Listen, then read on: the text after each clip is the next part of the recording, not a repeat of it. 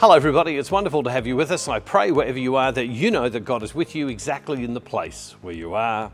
Well, yesterday I said that we would have a special recording at the end of the daily devotional today about all that's been happening because so many people have been asking.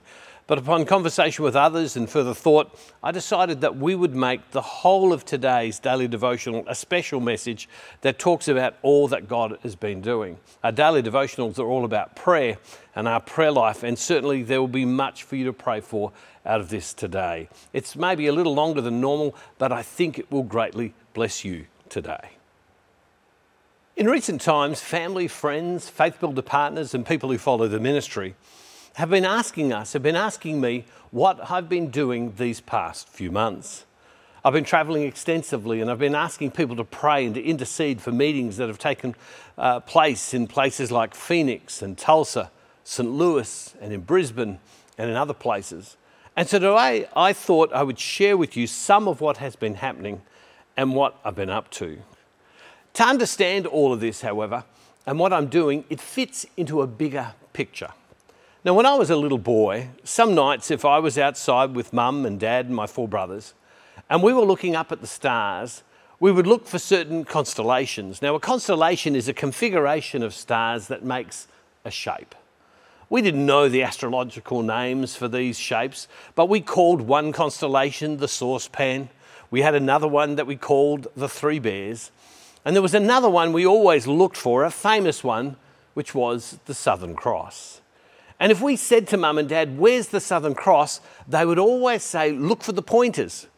And sure enough, standing out very clearly in the night sky were two stars, which I would learn later were Alpha Centauri, the second closest star to the Earth, and Beta Centauri. If, and if you found the pointers, you would find the Southern Cross. The cross is the symbol of God's love for all of humankind. That whilst humanity was separated from God, by our weakness and by our sinfulness that God the Father sent His Son into the world to set us free, to save us because He loved us. And it is the cross which is the symbol of His mercy. And there it was in the sky. This year, Rosemary and I moved home, and when I lie in bed at night and I look out the window, there in the, uh, in the, in the night sky, large in my window, is the Southern Cross and its two pointers. This picture is what I can see from my window. I took this picture uh, only a few hours ago. And what I hear God saying to me louder than I ever have in my whole life is point to me now. Point to me. Show me to people everywhere. This has gripped me in recent times more than it ever has. In recent years, we've been working on this sharing of who Jesus is and bringing people to faith we've found a way, as a ministry, we've found a way that when we share the gospel in certain ways, it keeps bringing people to Jesus or pe- bringing people back to Jesus and His church if they've been disconnected. It's without exaggeration that countless numbers of people have turned to God, returned to church, and have overcome the challenges in their life all because they heard the message of Jesus. It has been extraordinary. I wish I could have every one of you see and hear what we do. We are living in a world in great pain. There's the people of Myanmar oppressed by the military. In both the nations of Sudan and South Sudan, in both respective countries, there's civil wars raging. There's the devastation in Syria, the unrest in Lebanon, and the more well known wars taking place right now between Ukraine and Russia the conflict in Israel, Gaza, and the West Bank. And these are just to name some of the conflicts in the world. There is a poverty and oppression affecting many people today. Violence is on the streets of numerous cities and nations around the world. It's even in our suburbs where we live. Today, marriages and relationships are under stress. There's financial, financial pressure for so many. Countless people are captured by addictions such as drugs, alcohol, pornography, and the devastating effects of these and so many others. In all of these, people are hurting and people are being crushed in body and spirit. And at the same time as these are increasing, The voice of Christ and that of the church is being pushed to the sidelines of society. The world is becoming more and more godless. What's this got to do with what I'm doing, what we're doing? I hear Christ saying to me in my conscience, Point to me, point to me, and point to me now, and do it now, and show people me. When I was 17 years old, I felt in my conscience that place where you hear the voice of God in your own heart and life. I felt that God wanted to say something to me. I know that's strange, a strange concept for some people that God would speak and that God would direct us. But for me, uh, I, I, had this sense that God wanted to impress on my heart something. And over an eight month period, I wondered what God wanted to say to me because in these eight months, I kept hearing this thought God wants to say something, as strange as that was. I've, I heard nothing. And then, over a series of days in my mid 18th year, um, I felt like God impressed on my heart what I was to do with the rest of my life. My dad, whenever he spoke to my four brothers and I, and often, often at times, instead of using our names, would say to us when speaking to us individually, my son. He called us my son. And he did this until he was a very old man, and uh, right up until the day he died. And this deeply affected me and probably my image of who God is. So when I think of God, I often have this image of a father who loves us deeply, who wants to be intimate with us. So when I wrote over those few days in my 18th year, what I thought God was saying to me or convicting me of, I always felt God was starting off by saying, my son. I've never heard God's voice, but I wrote the, uh, in those days what I thought God was saying as if He was talking directly to me. Uh, the following are my words, what I felt in my conscience in those, in those days. And this is what I wrote when I was 18 years old. My son, I, the Lord your God, love you. I love you with an unceasing love a love that cannot pass away. My son, I tell you that the darkness that comes upon this earth has already begun. Already, people cannot hear my word or see me in my own creations, either in that of themselves or of my creations on the earth. My son, I have a special word for you, and that is you will proclaim my glory to the ends of the earth. I tell you that will be hard because that will mean loneliness from those who love you that will mean persecution because you love me. My son, thousands, even millions will turn away from the proclaiming light that you'll bring to them. But millions will grow to love me because of your witness and your words, which I will have given to you. No single set of words have affected me as these. I was 18 years old. These words have been my North Star. What the world needs now in our day is Jesus Christ. People need to encounter Him for themselves. From the time I was 18 years old, I set out to fulfill how to point people to Jesus. I've got to be honest, I didn't know how. Uh, I've, I've often been lost as to how. And yet, through the years of invitations that have come and the opportunities that have come through priests and bishops and business people and people from many different backgrounds to share Christ, every time I've learnt more and more, and we've learnt more and more. Just a few years ago, the small work that I and our team were doing on television and parish missions and events was seen by a lawyer and attorney in Tulsa, Oklahoma, in the United States. He approached me and he asked if I would be interested in proclaiming Christ to even more people across the United States and around the world. Well, after some discernment, we agreed.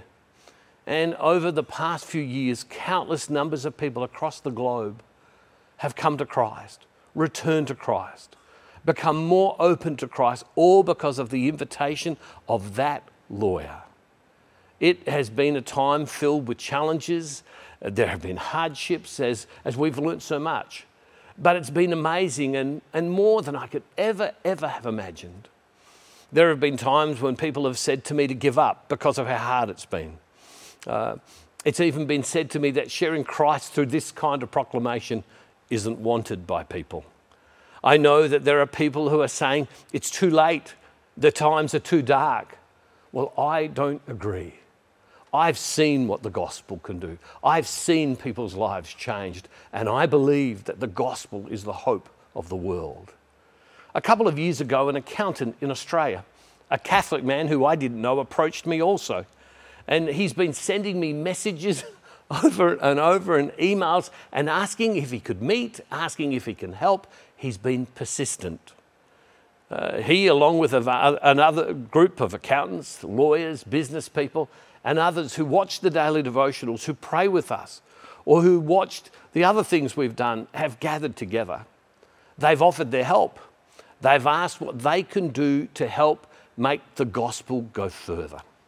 And just like that lawyer in Tulsa, Oklahoma, they have said that they will do what needs to be done in order to make Christ go further. When I looked at every one of them, whether they are in the United States or Australia or elsewhere, uh, every one of them have been affected by Christ through the ministry because the ministry shared Christ with them and they've been affected in some big or small way. The big learning in the past couple of years has been if that if we are to reach people for Jesus Christ and connect them to his church, then we have to get the message that we share outside the walls of the church. If all we're doing is reaching people in the church, we'll not reach the majority of people who are already outside the church. And for most people, this is their spouse, their children, their family, their friends and colleagues because they are outside the church. So often, out of the blue, people I've not known or hardly known uh, have contacted me and asked if they can help, just like all of these people I've mentioned. It's so often been these people that has caused us and helped me to reach more people for Christ. Now, here are these accountants and lawyers and business people bringing their skills together from different countries, even, to make this happen. Now, we know if we are to put our programs on television, on social media, the internet, and advertise, that people in the privacy of their home will watch. And many people will come to encounter Jesus Christ as their Lord and Savior. From here, they go to church. Uh, we have to get the message of Jesus in front of people. The problem is, is that this kind of marketing and getting the message in front of people is expensive. We're competing. We're competing with Coca Cola, we're competing with McDonald's, with Apple, with Amazon, with Starbucks, these giant and many other co- uh, companies. And, and while many of them sell great products, our product is the love of Jesus. It is the greatest product of all. But getting that message out is not cheaper for church people. And what is preventing us from reaching more people, reaching our families for Jesus, is the cost. So these accountants, these lawyers, these business people, and others in various countries want to help overcome this problem uh, that is restricting us in how we share Jesus and how we help uh, reaching others. And so they're setting up proper structures. They're setting up proper ways that where a person can loan money to the ministry, larger amounts of money to the ministry, to be used in proper ways, in modern ways, in professional ways, to reach people, to share Christ. And then for these funds that have been given to us to be returned to the people who want the funds returned to them, who loaned them to us.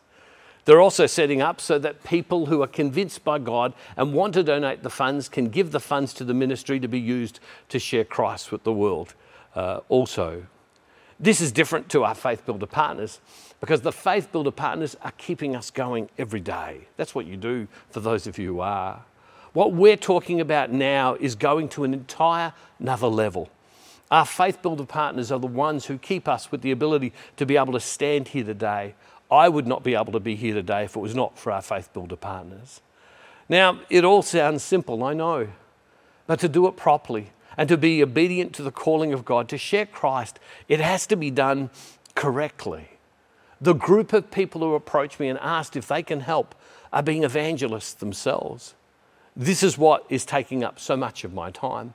I feel convicted, I feel compelled to share Christ but there are others who are just like me who want to do the same. If we want to truly change the world, history tells us bring people to Jesus Christ. That's the answer. If we want answers to the issues of society and the breakdown of society and the isolation we see in society, bring people to Jesus.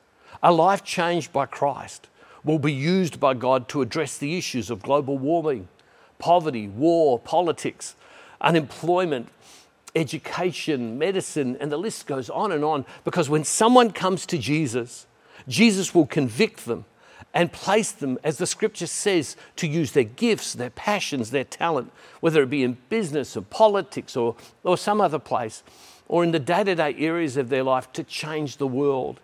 This is what it means to be a light on the hill. The answer is us being filled with Jesus in the place where God puts us in our families and in the world. The answer is Jesus.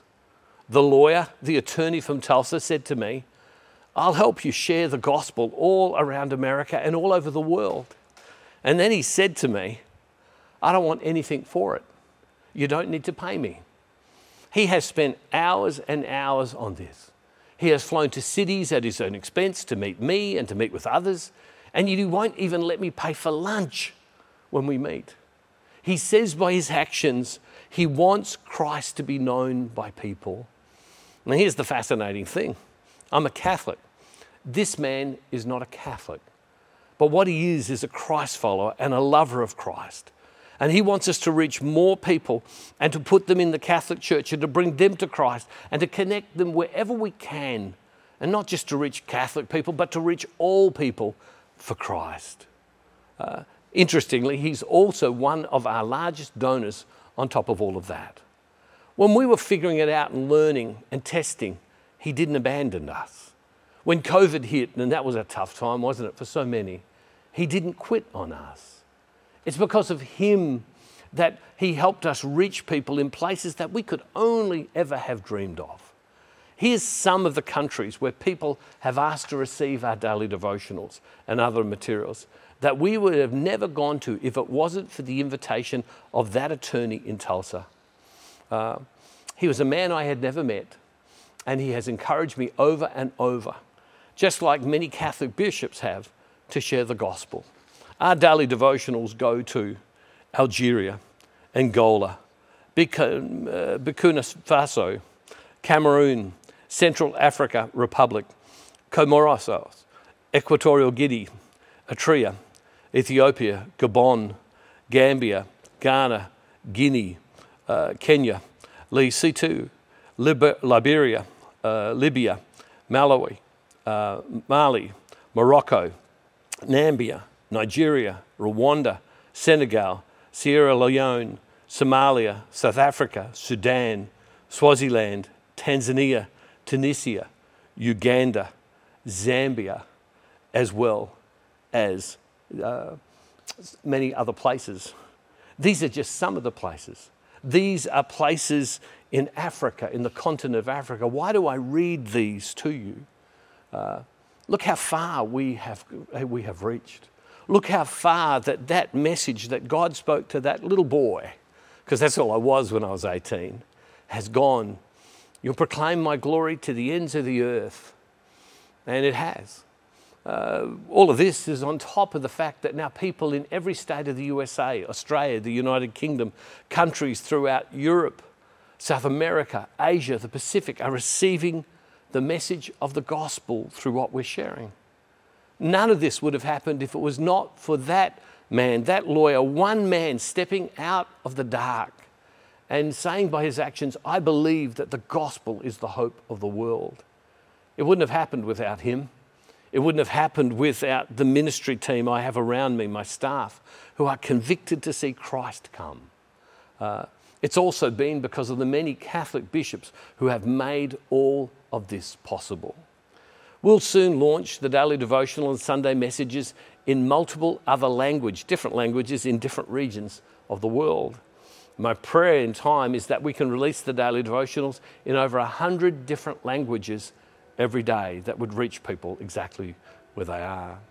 Someone wrote to me recently and said this At the age of 60 odd, I wish there was someone who had explained all of this to us the way you are, Bruce. Perhaps as younger people, we would have had a much deeper walk with God and not just gone through the motions year after year. Thank you for following what God has sent you to do. Someone else wrote, I'm from a small town. I'm not anyone important, but I was looking for my faith. So when I heard you speak, I can truly say that you saved my Catholic life. Thank you, truly thank you. And then someone else wrote, I used to be Catholic. I made my Holy Communion and confirmation when I was a child. If I had gotten this kind of teaching then, I would never have left the Catholic Church. There's an incredible amount to this and this ministry and how we're doing it. And if you think you can help or you want to know more, please contact me. If you know someone you think might be able to help us share Jesus so that people would come to know him and it would change their world and our world, share this with them. If you'd like to contribute to share Jesus because you think that the gospel is the hope of the world, well, you can contact me or just go straight to this uh, website and you can contribute now. I can do this by myself.